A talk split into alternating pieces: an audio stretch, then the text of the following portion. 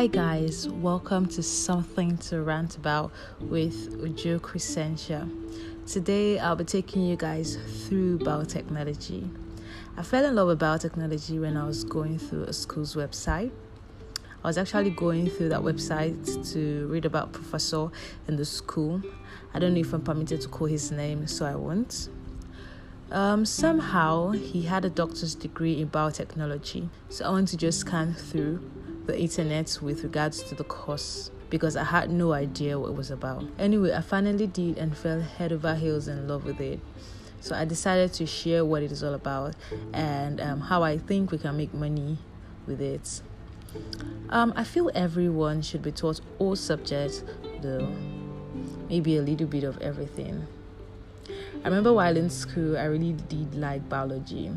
Um, it's kind of related to biotechnology, but biotechnology is more complex. Um, moving on from the definition I found on Wikipedia, biotechnology involves the use of living systems and organisms to develop or make products. Now, how is this relatable to making money in our locality? Very easy we get things wrong by thinking um, anything that has to do with science requires a whole lot of money, um, connections, space, employees, or probably ideas. But after going through it on the net, I just had various ideas on how we can make money with it with little or no effort at all. Now, using third world countries, let's say Nigeria as an example, because that's the country I'm most familiar with and um, the citizens of Nigeria are not really familiar with biotechnology apart from those studying it as a course in school.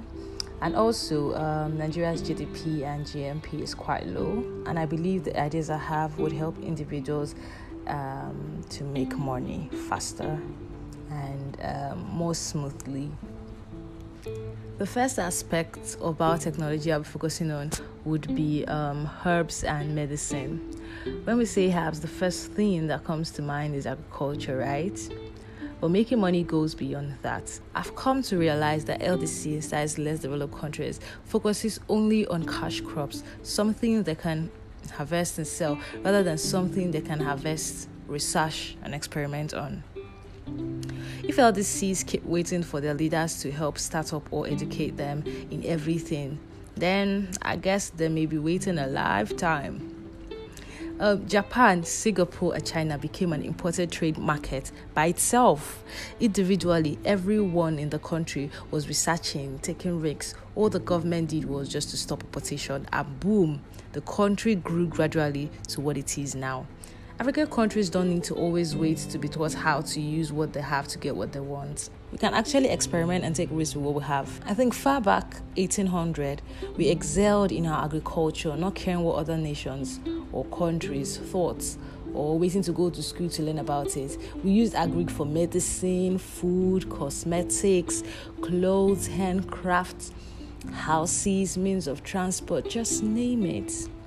Um, people say 1970 oil boom ruined everything in Nigeria. Mm, I used to say that too, but I think we ourselves ruined everything by ourselves. Um, instead of having to wait to import um, drugs um, for foreign scientists to come up with um, a cure for illness or for importation of fertilizers for our plants and crops, we can, we can actually try selective breeding.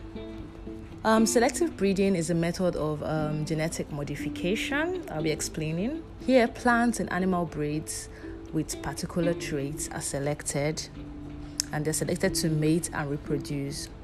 Now, these selected plants are called cultigens, and then the cultigen reproduces via crossbreeding.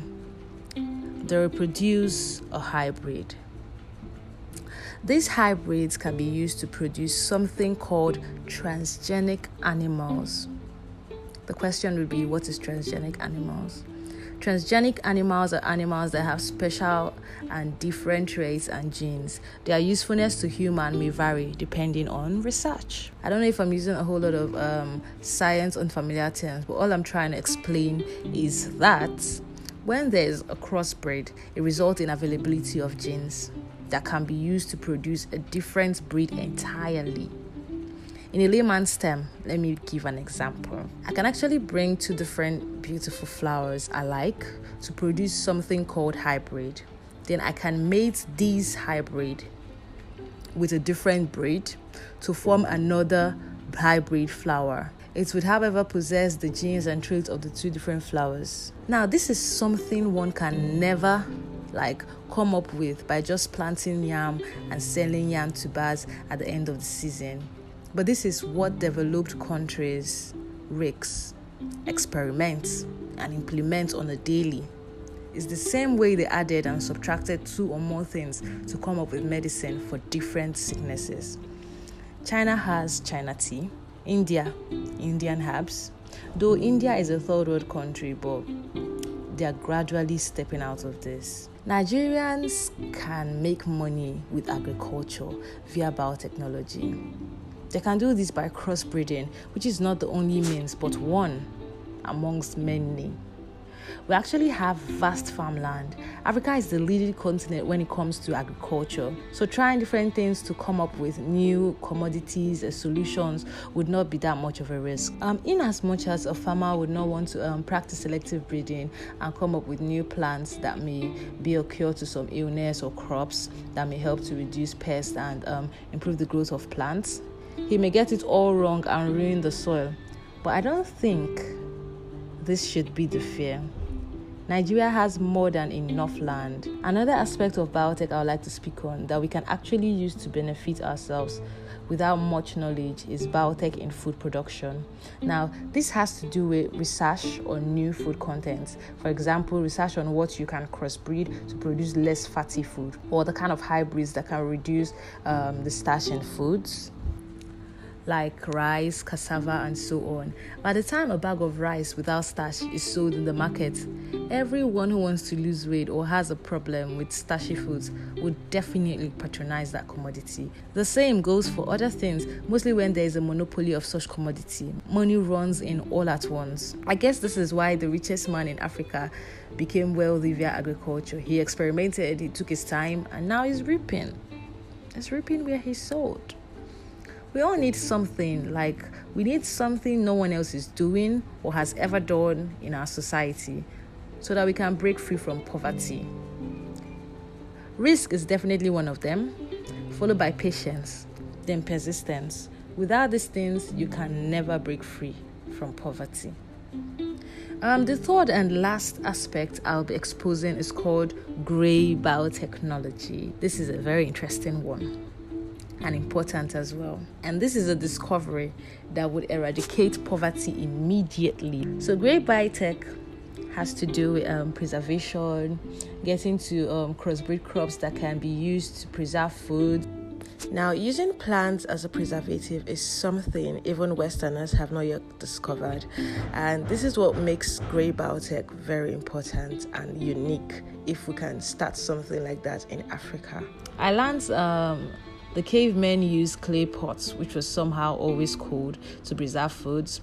That was a discovery that I'm sure took experiment and trial to figure out because somehow man has got to preserve his food for rainy days. If we can emulate the same energy and channel it to this day, we would never smell poverty. However, we are just relaxed, waiting for the Westerners and Asians to come up with new ideas, to come up with solutions to everything and this is our thoughts every day.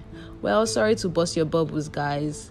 This country will always research and produce, and we, the less developed country, will always buy and get poorer.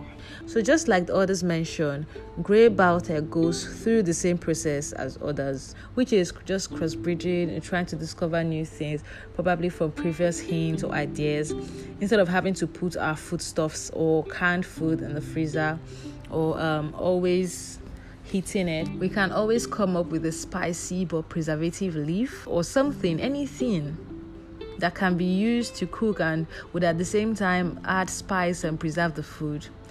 This can be sold to other countries as well to help improve the country's GDP and GNP and to help in, improve the uh, wealth of the individuals in the country. Um, guys, I'll be rounding up with one last word.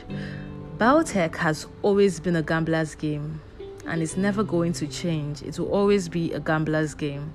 It's either an experiment goes wrong and you lose, or only two out of a hundred products reaches the market. But once you are persistent and defiant, you would surely like succeed and others will follow your lead. With all this being said, I think that's the end of this episode. So I want to say a thank you so much to everyone for listening.